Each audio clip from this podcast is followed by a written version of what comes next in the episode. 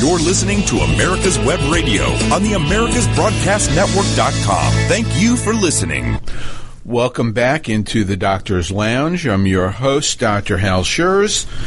Each week, myself and my co host, Dr. Scott Barber, bring you the information that doctors talk about in doctors' lounges all across the country. We try to inform you about the issues in healthcare so that you will be able to make decisions for yourself and your family regarding your healthcare. and uh, be informed about what is happening in the world. Um, the show is brought to you by the Docs for Patient Care Foundation, which is the only physician led healthcare think tank in the country. The Docs for Patient Care Foundation has uh, is, has always stood for the doctor-patient relationship and for healthcare freedom. That's what we are working towards every day and fighting for. And we need your support. And you can help us to help you by going to the website www.d4, the number 4, pcfoundation.org, and support the foundation and the work that we're doing. Uh, the uh, work never stops. It's uh, a non-stop issue. Um, today, in fact, you'll hear President Trump announce uh, his new health care plan, much of which has been influenced by the people in the Docs for Patient Care Foundation and the work that we're doing. So um, look for that on uh, on uh, line and and read about it, and then go to our website and support us. We uh, uh, can't continue to do that work and this show without your help. So please. Um, uh, do that right now. Just go to the website, click, and you can donate five dollars or five hundred dollars. But that's something that uh, we need your help with. So, um, you know, every single day is something new. The world seems to change on a dime, and everything is so different today than the last time that I did this show two weeks ago. And uh, if they say in Atlanta, where I live, that if you don't like the weather, just wait around an hour and it will change. And I think the same can be said about the political climate in this country. If you uh, don't like what's going on, sleep on it, and the next day something new will happen. And what I'm really referring to is what now we're confronting with the debate over the Supreme Court, which is something that we will get to in a in a moment. In this show, as I said in my lead-in, discusses the issues that we talk about in doctors' lounges all over the country. And when the Supreme Court issue came up, it was something that we uh, um, we're, we're, talking about in doctors' lounges, and had an opportunity to do that on Monday and talk with a few of my colleagues in uh, in the lounge in uh, the hospital where I work, the Children's Hospital in Atlanta, and um, it's it's uh, amazing that people who are on the left are so monolithic in the way that they think and the opinions that they have are formulated by the talking points that they are subjected to in the outlets that they listen to. And they they talk about um, there there are are buzzwords, there are catchphrases and uh, trigger words that they love to throw out. The uh, this this uh, um, Supreme Court justice debate gives Trump the opportunity to put in place somebody who will support the white nationalist view. And I looked at these people and I just could not believe what they were, what, what, what nonsense they were, they were saying. And I, and I asked them if they believed that I was a white nationalist. And they really couldn't, they couldn't, um, you know, answer that question because they know that I'm not. And yet, if you're a conservative, if you differ from, excuse me, I'm not COVID, dry throat. Um, if you differ with the um, positions of the left and you deviate from their woke positions and their talking points that that um, they all are are saying at the same time, then you you can't you can't have a thought that is that is contrary to what they're saying and be anything but a white nationalist.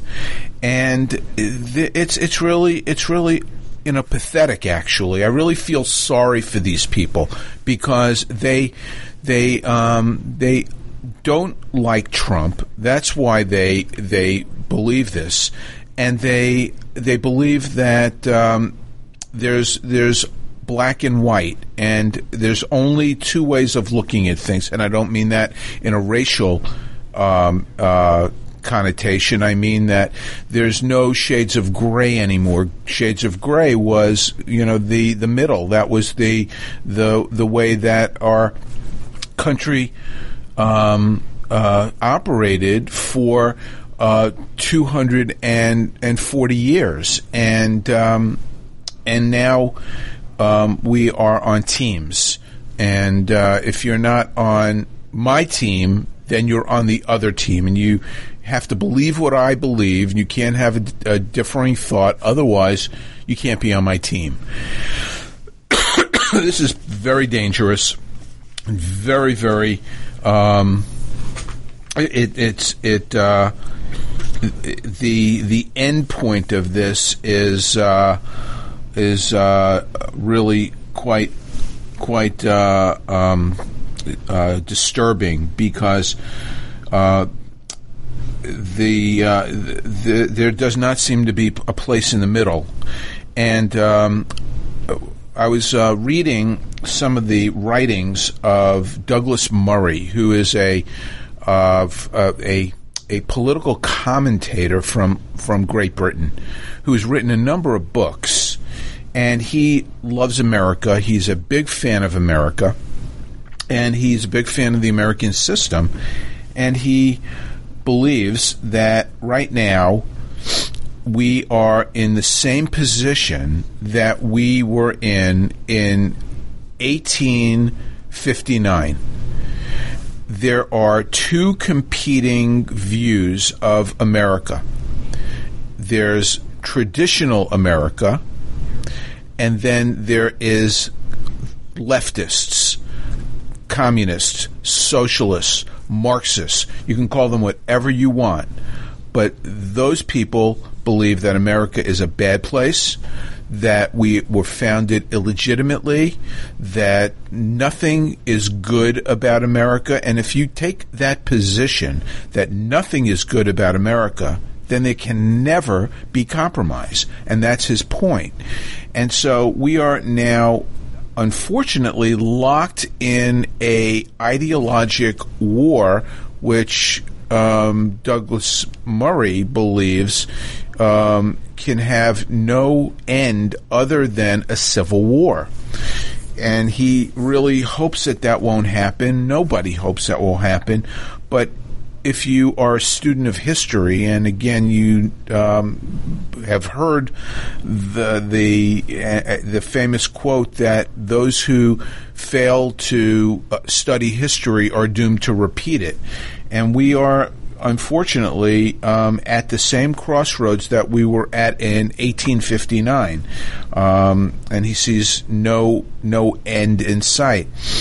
And this Supreme Court nominee, you know, the, right now, last time we did a show, the two big issues were about COVID and about um, about disorder in the streets, about riots, about um, burning, looting, um, uh, defunding the police, and um, that has. Uh, those are still major issues, um, sadly, but they've been pushed aside by the um, the shiny object of the day, which is the Supreme Court nominee. And I'd just like to take a moment to um, to acknowledge um, uh, uh, Justice Ginsburg, who was a uh, a remarkable woman. She um, she should be applauded for standing up for her views. I disagreed with a, a large number of her decisions and and her, the way that she viewed the world, but she um, was a, a, person of tremendous conviction. Um, she was a, a trailblazer. She um, did things um, to help uh, large numbers of people in this country. Um, uh, particularly women st- standing up for women's rights, and so I I, um, I feel like you can be honest and still oppose the things that she stood for, but acknowledge that she was a great person, a great American. She gave she gave a lot to this country and, and, and supported the things that she she believed in. So I, I wish to uh, send. Uh, condolences to her family and uh, and may she rest in peace. Um, so with her passing, and people have have knocked her on the left because she they they claim that she should have stepped down when Obama was president and he had a Senate that was Democrat that they could have gotten through uh, an appointee to take her place, um, and they may be right but nonetheless, I think that she wa- was hoping that Hillary Clinton would be president, that Hillary Clinton would would nominate um, uh, one or maybe two justices, and she would be the grand matriarch of the left wing of the Supreme Court. And uh, sadly, she miscalculated, and uh, now we have um, a situation which the left is claiming is um, a constitutional crisis. And the only constitutional crisis that we have would be to not appoint somebody to take her place and leave the Supreme Court with an even number of justices where if there is a contested election after November 3rd or November 4th or November 14th or whenever they declare a winner based on the nonsense that's happening around the country with um, late ballots by mail. This is almost certainly going to go to the Supreme Court, and they are going to adjudicate who is going to be the president. And um, and God help us if there's an even number of justices and it's a 4 4 tie. Um, this will send the country into a true constitutional crisis. And um, we cannot have that. so. So there needs to be an odd number of justices, just like the um, the uh, the constant. Well, I'm not sure. I actually I, I don't know the answer to this, and I don't want to say something out of school. But I'm not sure that that the that the number of justices on the Supreme Court is um, is uh, outlined in the Constitution, but just just the judicial branch. Let me let me take a moment and and talk about the Supreme Court. And I want to talk today about how important the Supreme Court is for health care because if you think for a moment that that this is not uh, an essential uh, issue as far as your health care is concerned, then you have not been paying attention to what has been going on in this country for the past 10 years. First of all, right now, there are eight justices who are on the Supreme Court. And historically, throughout um, the uh, modern history or throughout the history of this country, there, eh, to my knowledge, and I could be corrected, there have been nine justices since it's the Supreme Court's inception, and um, people have tried. They've threatened to increase the number of judges on the Supreme Court if they didn't get their way legislatively or judicially the no- most notable of those was Franklin Roosevelt when he was trying to get through his socialist agenda during the New Deal. Um, he got pushback from Congress, and um, and he threatened to pack the Supreme Court with activist progressive judges who will uphold executive orders that he was um, creating um, to uh, to uh, go ahead and uh, um, fulfill his vision for the New Deal.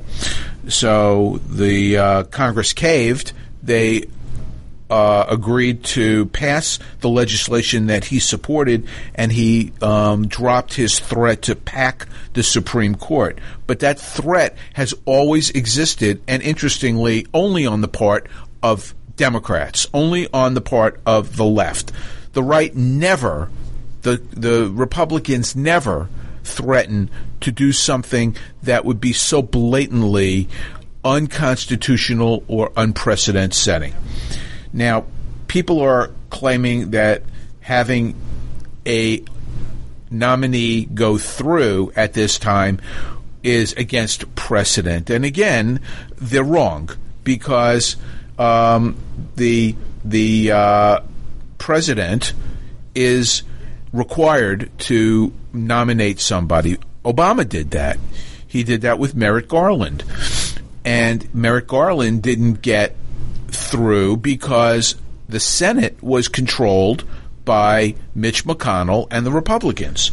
And that is the prerogative of the party in power that they decide what nominees they're going to bring to the floor and which ones they're not. And Mitch McConnell decided not to, and that's the prerogative of the the party in charge, and that's why elections have consequences.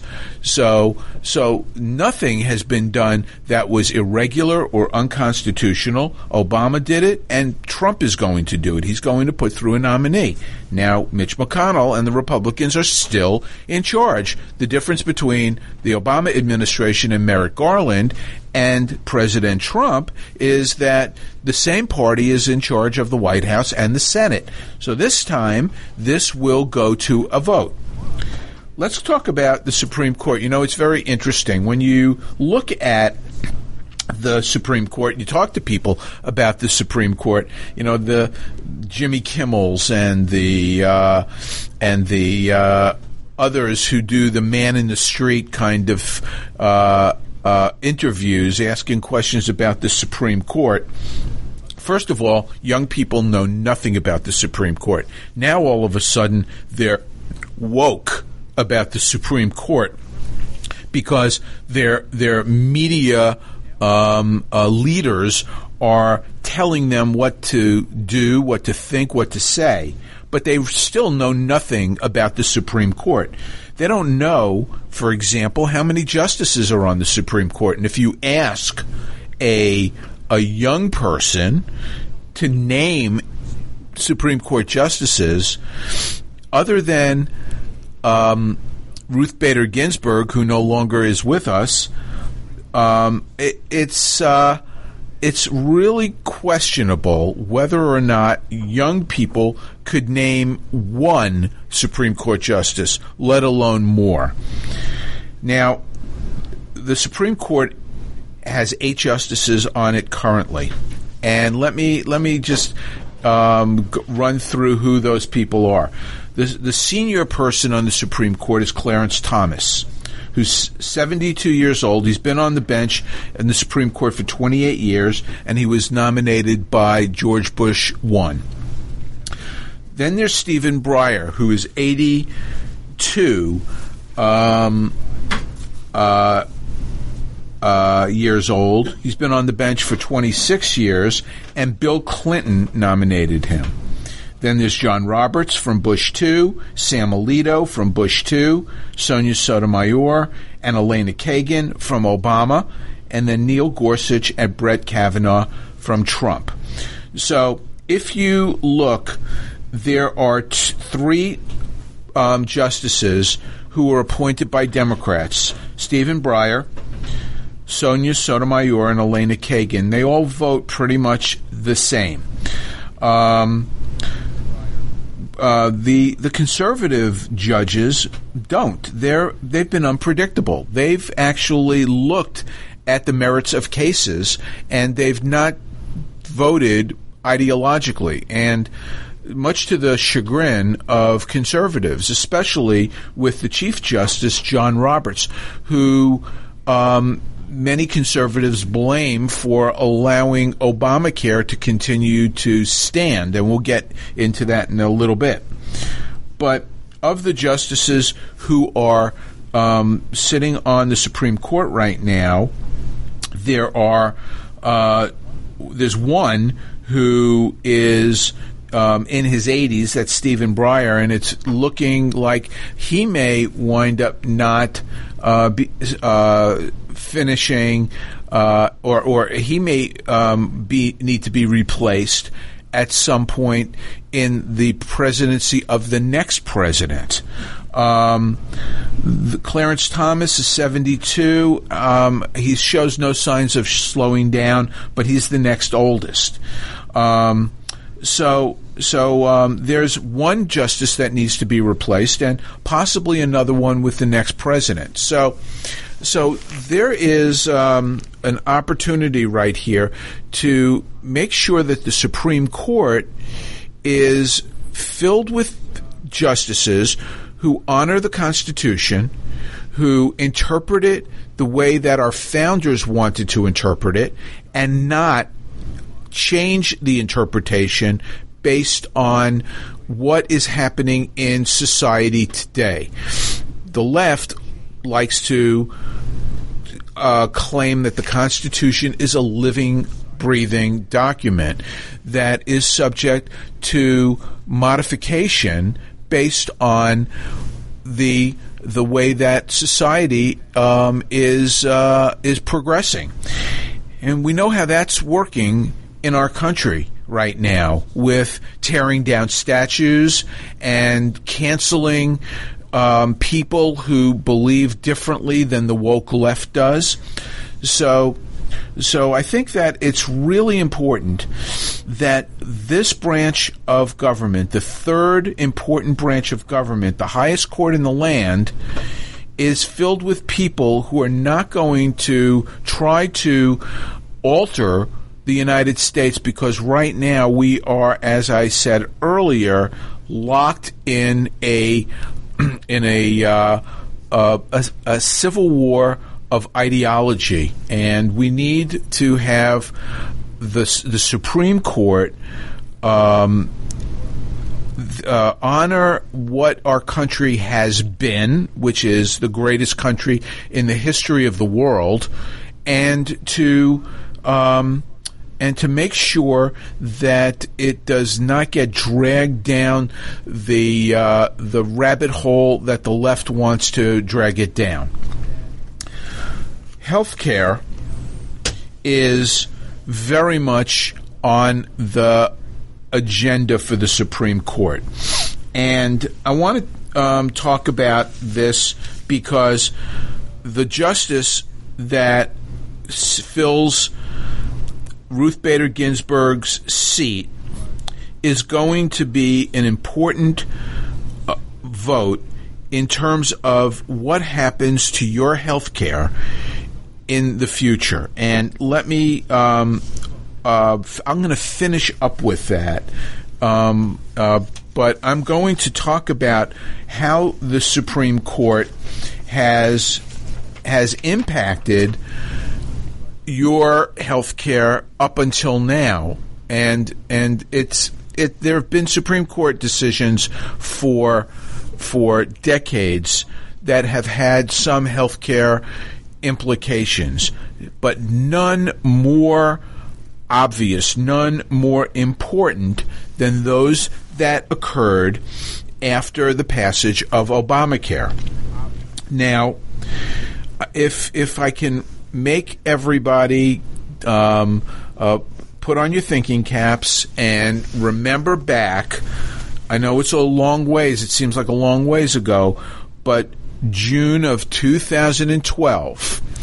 Um, this was two years after the passage of Obamacare. There was um, a lawsuit that made it all the way to the Supreme Court that centered on the individual mandate. Now, if you recall, people were stating that the government had absolutely no right to mandate that people have insurance. This was viewed as commerce. It was stated that the government could not make you buy something that you did not want to buy. It's as if the government said that you had to buy a Buick or you had to buy a, a MacBook. This was this was the the basis for the lawsuit against the federal government. So there was a law, there were lawsuits that made it all the way to the Supreme Court that centered on the individual mandate. And in a five to four decision, with the deciding vote being cast by the the um, the uh, by John Roberts, the Chief Justice, appointed by a Republican, he claimed that Obamacare, the ACA, was constitutional. The mandate is allowed to stand because it was viewed to be a tax, not a penalty, but a tax. And the the Congress, the the House, has the purview of being able to approve, vote on, and pass legislation that has to do with taxation. So, consequently, the penalty for not having Obamacare that was that was levied, that was the mandate, was viewed to be a tax, and consequently, oh, the mandate was was uh, constitutional, and Obamacare was constitutional, and it was allowed to stand. And so that had tremendous implications from that point going forward, which we are still arguing about today. And that all came from the Supreme Court and interpretations of what is constitutional and what is not. They were also asked the Supreme Court at that time to weigh in on the expansion of Medicaid, if you remember. What the Obama administration wanted to do was to withhold funding, federal funding, to states that refused to expand Medicaid. And and um, uh, states that were run by Republicans um, ref- many of them refused to do that, and the court ruled seven to two in favor of the states that refused to expand Medicaid. That it could not be coerced by the federal government to expand their Medicaid programs. And if a state chose not to expand Medicaid, that the federal government could not withdraw Medicaid funding to that state. But the court also decided that if a state chose to expand the, the Medicaid coverage, that they must accept all of the federal regulations attached to that expansion. Now, um, that too has had a profound effect on what is happening to healthcare in this country. Supreme Court, unfortunately, because we have divide a, a, such a divisive um, uh, society right now, where there's no middle ground, many of these decisions are going to be decided by a Supreme Court. And so this is this is absolutely critical, and I'm going to share with you a couple of other decisions that the Supreme Court weighed in on that that loom heavily over healthcare right now and going forward in the future, and then we'll talk about some of the upcoming things that are going to be uh, coming down the pike with healthcare decisions and why the Supreme Court. The the makeup of the Supreme Court is so important. So stay with us. Hi, I'm Dr. Mike Koriwchak. Join me and my co-host, Dr. Hal as we talk about the topics that doctors talk about amongst themselves, such as Medicare, Obamacare, alternative forms of care, and health information technology. Join us every Thursday morning, 8 to 9 a.m.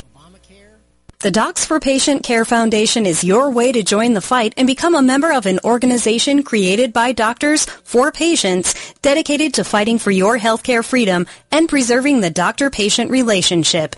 Get a pen and paper. Write down www.docs4patientcarefoundation.org. That's www.docs4patientcarefoundation.org. Go to our site and please make a generous tax-deductible donation and join the fight today. Thank you. You're listening to America's Web Radio on the AmericasBroadcastNetwork.com. Thank you for listening. We're back in the Doctor's Lounge and we are talking today about the impact of the Supreme Court on healthcare in America. What has happened, the impact it's already had, and the potential impact going forward. And why it's so important that we get a ninth judge on the Supreme Court and somebody who is actually interpreting the law as spelled out by the Constitution and not changing things and interpreting it in a leftist um, fashion and uh, and a woke society as we're seeing. And I wanted to. I, I had a, um, a open question in the first segment about the makeup of the Supreme Court, um, and our crack research team, headed by David Moxley, came up with the answer, which is that the Constitution does not specify the number of judges; that only that House of Representatives can change that number. But if you think for a moment that that all bets are off and the left would not completely change all of the institutions in this country and and throw everything out the window to get their way, then you have not been paying attention to what's going on in this country. And they very well might go ahead and, uh, with a Republican House, Republican Senate, and a Republican, I'm sorry, a Democratic House, a Democratic Senate and a Democratic White House change the number of justices on the Supreme Court so that they can get through their leftist agenda, and that's the danger of of uh, what's happening right now with the extreme left completely taking over the Democratic Party. And if um, and the people who say that that it's not happening are are just they're they're ostriches. Their heads are buried in the sand because that's exactly what's happening. Um, the other big case that the Supreme Court or cases that the Supreme Court had an impact in within the last uh, eight years was the Burwell versus Hobby Lobby case. Just to um, explain to you what that means, what that was all about, in 2014, a case made it all the way to the Supreme Court that um, that uh, centered on contraceptives. Now, the um, the the, the uh, Affordable Care Act. Uh, there were provisions in there that um, excluded um, uh, businesses, um, institutions, privately held institutions, um, religious institutions from violating their um, their religious beliefs and doing things that were um, against those beliefs. And, and in the case of Hobby Lobby, which is a privately held corporation, um, they um, provide health care to their employees, but they did not want to um, uh, have contraceptives um, and abortions uh, as part of the um, of what their of the health care provisions that they gave to their employees. It was against their um, the religious beliefs, and the government came out against them. They they uh, they threatened them. They they filed lawsuit against them, and um, Hobby Lobby uh, um, fought the, the government, and they took it all the way to the Supreme Court and won. And they upheld the um, the right of a private corporation to um, that that provides health care to be able to um, decide whether or not some of the provisions violated their consti- their their religious beliefs, which are supported by the Constitution, and the Supreme Court um, voted in their favor. They did the same with the Little Sisters of the Poor, which is an order, a Catholic order, um, that uh, gave uh, health care, that, that provided health care um, to, uh, to uh, a large segment of uh, parishioners in, in Pennsylvania and New Jersey. And the states um, said that they could not uh, they they could not follow their religious beliefs, and they were they were obligated to give s- certain contraceptives. Most most importantly, they objected to the morning after pill, and um, and again, the Supreme Court. Um, uh, they they voted in favor of the Little Sisters of the Poor. So the point is that the Supreme these healthcare decisions that that have um, been made came from um, uh, statutes that were part of Obamacare that um, that violated constitutional rights of segments of our of our society, and um, the state tried to um, overturn constitutional rights, constitutional, um, uh, you know, things that the Constitution grants to every single citizen, and and uh, and fight them on this, and that's why strict um, constru- constructionists of the Constitution are necessary on the Supreme Court to to protect the constitutional rights of every American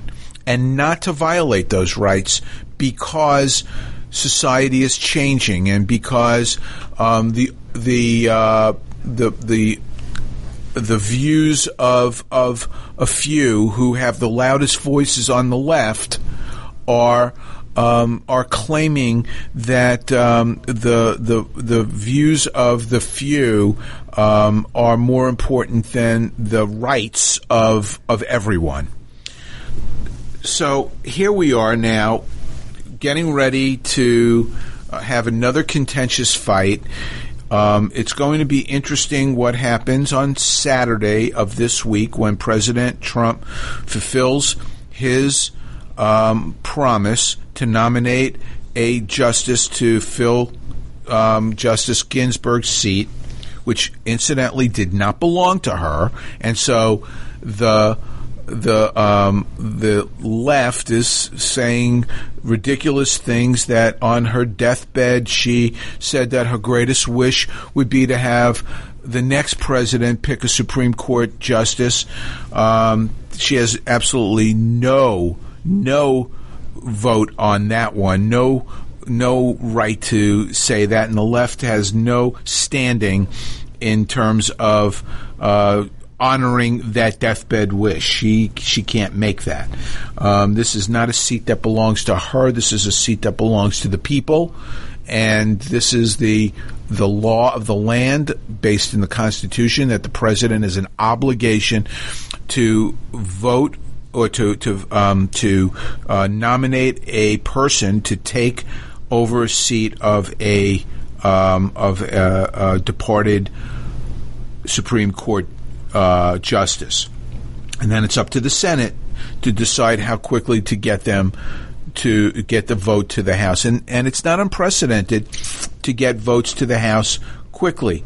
In the case of Ruth Bader Ginsburg, she was her her nominee from the time of her nomination till she was voted happened in under 40 days. The same is true for Sandra Day O'Connor, under 40 days. So it is not unprecedented to get a nominee through quickly. There's a gigantic upcoming Supreme Court case that's going to be held or heard um, right after the election. And it is California versus Texas. And um, what this case is, it, it is the case to decide if the Affordable Care Act should remain in place. It it it, all, it was um, a suit that was brought by Texas, 19 other states, and two individuals in early 2018. The claim was that in 2017, President Trump had uh, pa- there was a, a bill that passed. It was the Tax Cuts and Jobs Act, and it rendered the Affordable Care Act's individual mandate unconstitutional because the mandate could no longer be justified as a tax after that act reduced the mandate's penalty to zero. So um, in in 2012, when the Supreme Court said that the mandate was a tax, they claimed that it was um, the the purview of the Congress to tax, and so the mandate being a tax meant that the law had standing. Without a, a penalty, there is no tax, and if there is no tax, then the mandate is unconstitutional. You cannot force someone to purchase something to engage in commerce against their will. And so if there's no penalty, then the mandate has no standing and the entire bill needs to be thrown out. Now, the states argued that the mandate was essential for the rest of the Affordable Care Act. And so the entire Affordable Care Act was therefore invalid if the mandate was unconstitutional. The other side claimed that there is severability. So, what is severability? It means that if a part of the law is struck down, does it mean that the entire law gets struck down, or can you separate that portion from the law and still allow the rest of the law to stand? And so California and other states with Democratic attorney generals are on the other side saying that the mandate can be invalidated, but the law should still stand, that there is severability. And so there is this looming fight that um, has made it all the way to the Supreme Court, and the Supreme Court will decide if number one, the mandate is unconstitutional because it is no longer a tax, and number two, if there is severability. And so I can tell you how three justices are going to vote on either side. Um, we can we can predict that that justices Breyer, Kagan, and Sotomayor are going to say that it is unconstitutional, that the mandate is, cannot be enforced because it's not a tax, but there is severability, and so the law continues to stand. Um, justices Gorsuch Kavanaugh, and Alito will likely and and Thomas likely will vote um, that this should be struck down, and there is no severability, and the Affordable Care Act should be thrown out. John Roberts is the wild card, just like he was before. And if he is going to be consistent with his previous decisions, he is going to vote with the left leaning judges. And it will be a four to four tie. This is why it is so imperative to get a conservative thinking justice on the Supreme Court and make this a five to four decision against allowing Obamacare to stand. Because Obamacare, people are trying to claim that President Trump's trying to take away their health care by fighting Obamacare, and that's that's you know more lies from the left. It's just not true, and um, and there are other ways to to uh, um, deliver better health care than the um, the poorly uh, constructed Obamacare plan, which incidentally has resulted in premiums now rising to as much as twenty six to twenty eight thousand dollars a year, not including deductibles, not including copays, and so people are are being aced out of healthcare plans around the country if they can uh, um, even afford them. So so uh, this is the the uh, the challenge about getting the um, getting a ninth Supreme Court justice on the bench and getting somebody who is going to um, look at the the constitutionality of this law, and um, which which uh, is, in my opinion, uh, it's it is.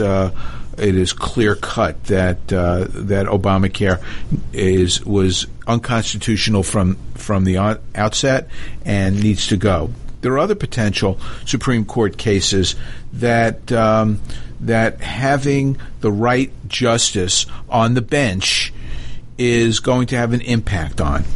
Um, I'm not sure that they're going to necessarily be heard by the Supreme Court, but they are on their way towards the Supreme Court. The Supreme Court decides what cases they're going to take up and which ones they are not. So these are cases that have all made it through lower courts and in the federal system and may um, be um, getting to the Supreme Court at some point.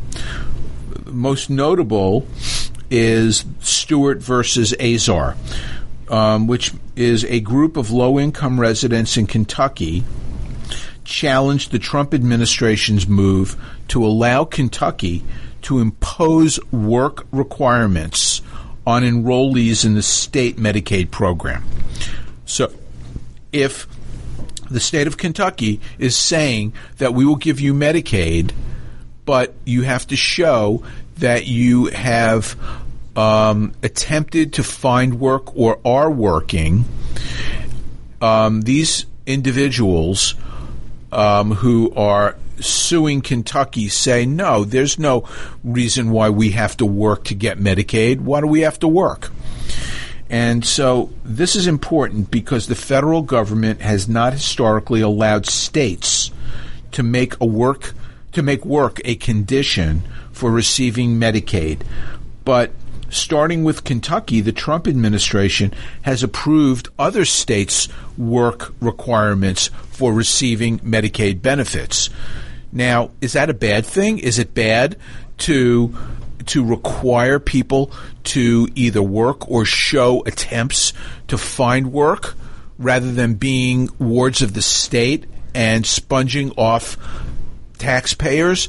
Uh, who are um, responsible for their health care? Of course it's not.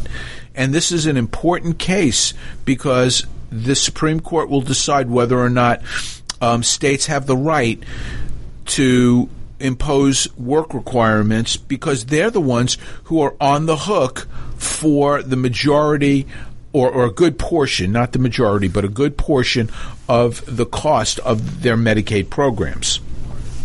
Another case that's making it up uh, towards the Supreme Court is New York versus Acosta. Now, what this is are 12 Democratic attorney generals who are challenging the Trump administration regulation that makes it easier for individuals and small employers to band together to buy the association health plans. The association health plans are awesome. The association health plans are ways that individuals and businesses can band together to create critical mass and go to insurance companies and get better breaks on their insurance. What is wrong with that? That's that's actually a great thing. This is an, a, another one of the innovations to give individuals in this country better health care, better opportunities to find their own health care requirements.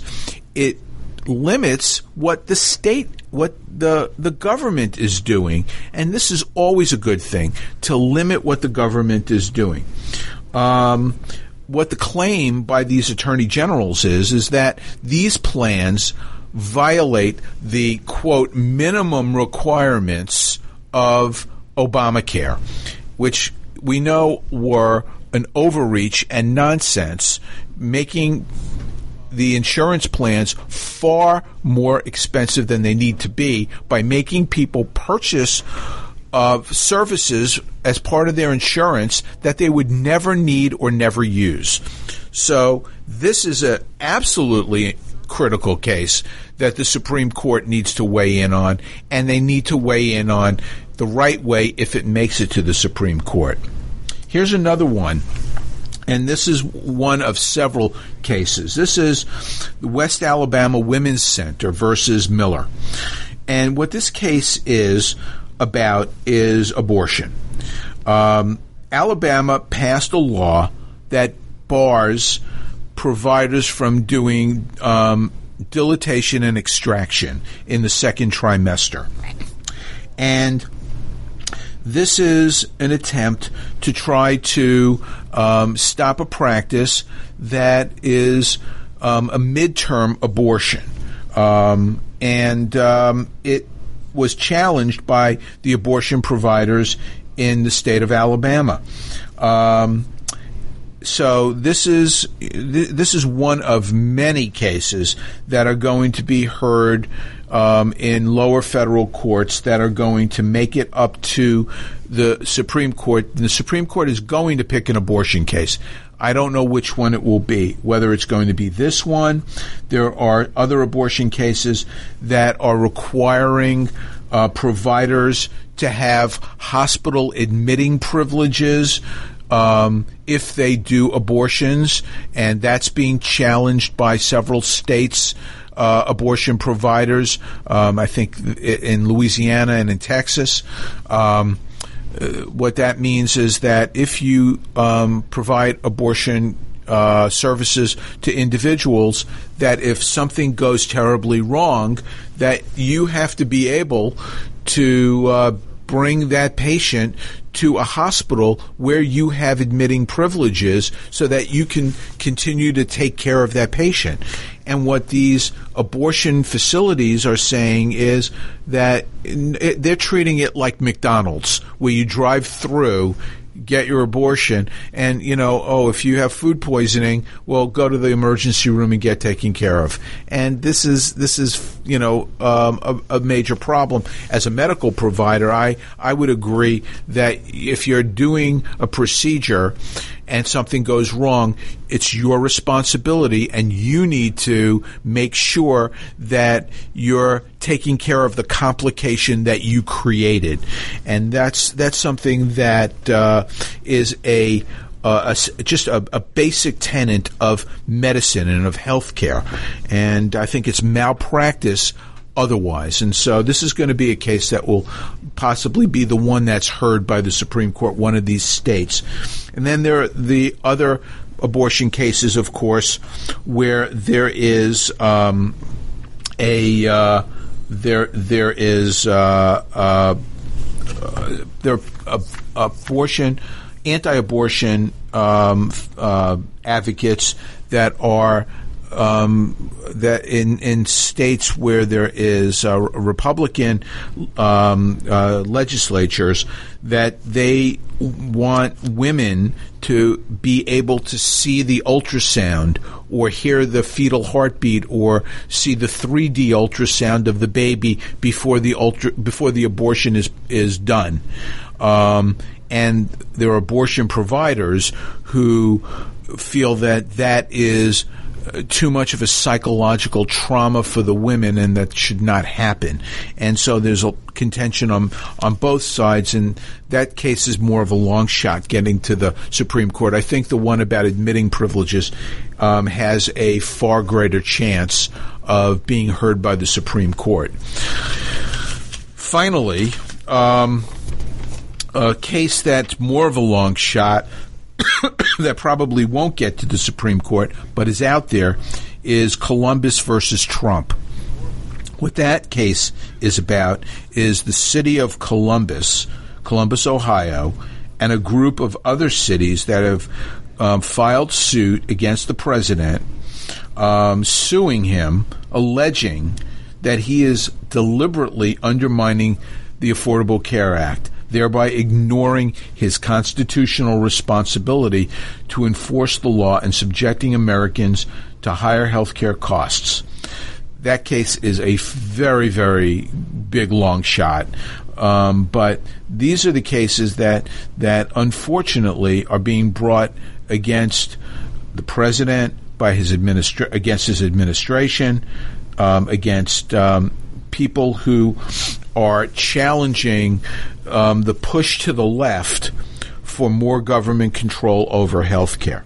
So I've I've spent this hour trying to um, explain the importance of having number one a uh, an odd number of justices on the Supreme Court. We cannot leave these decisions in a 4 4 limbo.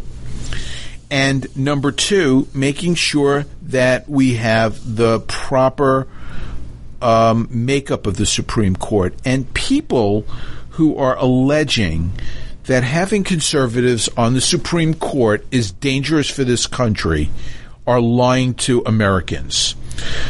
The danger is having leftist judges who are changing America who believe that America is a bad country, just like the woke left is saying on on MSNBC and CNN every single day, saying uh, basically lying to this country and and and saying things that are untrue and showing clips that are doctored clips so that they can rev up ill informed people in this country into a frenzy so that they believe that the president is a criminal and that people who follow him or who believe in the Constitution are white nationalists.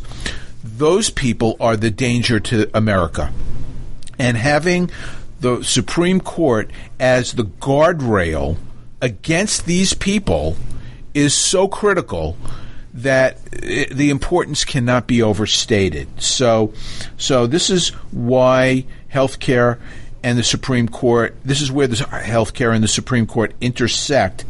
And uh, stay tuned for what's going to happen over the next few weeks. I think it's going to be a wild ride. So thanks for being with us today in the Doctor's Lounge. This is what we're talking about in Doctor's Lounges. And uh, join us next week with Dr. Scott. You're listening to America's Web Radio on the AmericasBroadcastNetwork.com. Thank you for listening.